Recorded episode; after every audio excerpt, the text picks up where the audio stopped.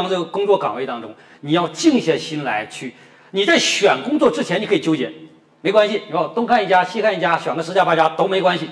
但是当你一旦选定了之后，你就不要轻易的再去离开这个岗位，啊，至少几年之内你不要离开。为什么呢？因为你离开了，你得不到一，你在哪里都得不到一，到最后你的一生的旅程过程当中，你都没有得到一，啊，你得不到一，你就不能宁，就不能生，啊，所以呢，这个。我上课经常讲太上老君的一个很著名的一个经，叫《太上老君说常清净经》啊，讲的什么？他大道无形，生育天地；大道无名啊，什么这个养育万物啊啊，什么大道无情，运行日月啊。那么讲到了这个这个人能常清净，天地皆息归。什么概念啊？什么叫清净？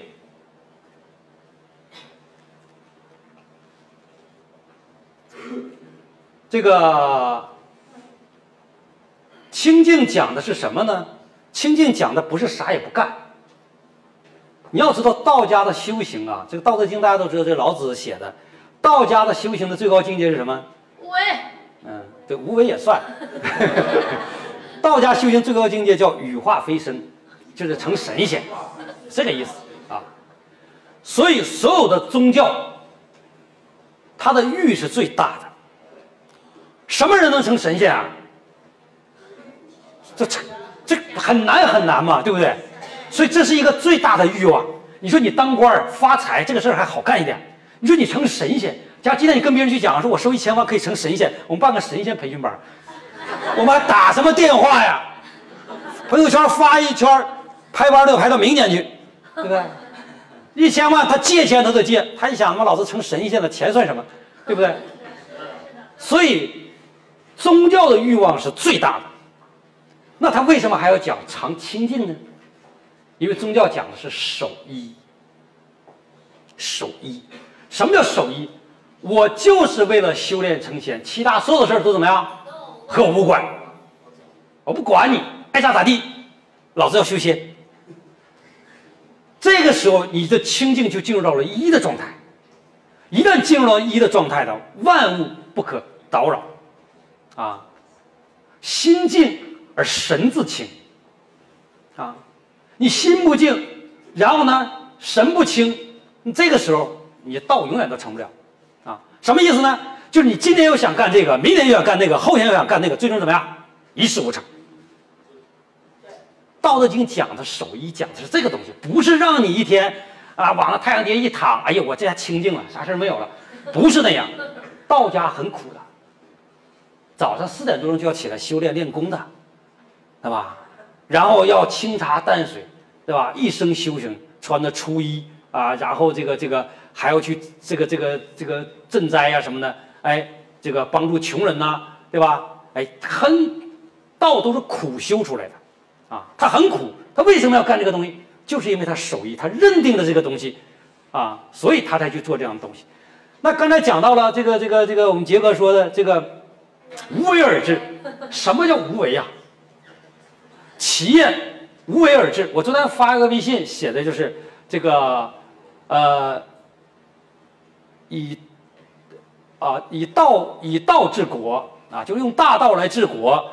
然后呢，以骑用兵，用骑啊守正出奇来当兵打仗。然后呢，呃，以无事治天下。什么叫无事治天下？事是什么？事就是管理。道经当中，《道德经》当中的事，事业，啥叫事业？什么叫事业？经过管理之后才能干成的事儿，就叫事业。但是你会发现啊，《道德经》里老子到最后的观点叫做无为而治，不干，什么也不管，这事能做好。实际上是不是这样？不是，无为而治是无不为而治。什么意思？就是所有的民众在良知的基础之上，在共有认知的基础上，达到了万物一体之人。就大家所有人的观点都是一样的。我们觉得这个城市就是应该文明，就是应该干净，所以每个人都不往地下丢一点杂物。这个时候怎么样？无为而治啊！每个人都要文明，不说粗话，对吧？不打架斗殴，哎，每个人都遵循这个法则，这个时候叫无为而治，啊！你看过去的古代，对吧？夜不闭户，对吧？哎，鸡犬相闻，啊，然后这个这个这个呃，喜气洋洋，那个时候太平社会就叫无为而治。为什么？每个人都遵循了良知的法则。今天不一样，今天物欲横飞，更多的人受物欲的这种这种啊扰乱，然后呢，导致了整个社会的价值体系的丧失。所以我认为，中国早晚有一天。要回归良知社会，啊，我想这也是习近平主席所提出的幸福的一个很重要的一个原点。什么才能幸福？你说我们喝个水，这个都有毒，啊，吃个菜你也不知道是不是水沟子里泡出来的，对不对？哎，你你你吃个肉，你也不知道是活的还是死的，啊，对吧？买什么东西都是心里没底，啊，你去花两千多块钱买一瓶茅台酒，有可能都是假的。就是人们买什么东西都会怀疑这东西是真的还是假的，这个就很麻烦，啊，这个不可能幸福，你怎么可能幸福？啊，你有钱也不幸福啊，有钱你也不敢保证买的是真的，是吧？所以这是最大的问题。所以未来我认为，未来社会会回归良知社会，人们所有的行为叫致良知，致啊，致敬的致。什么叫致良知？就是我要每个人为了这个良知而去付出自己应有的努力，啊。那么一旦你去接受了这样的观点，你就会约束你自己的行为，然后你在经营企业的时候，你会约束自己的企业行为；你在进行员工教化的时候，你会约束员工的行为，告诉员工我们活在这个世界上啊，究竟要做什么啊？那咱们往微观的去想啊，这个人。企业、社会，这是三个层面啊。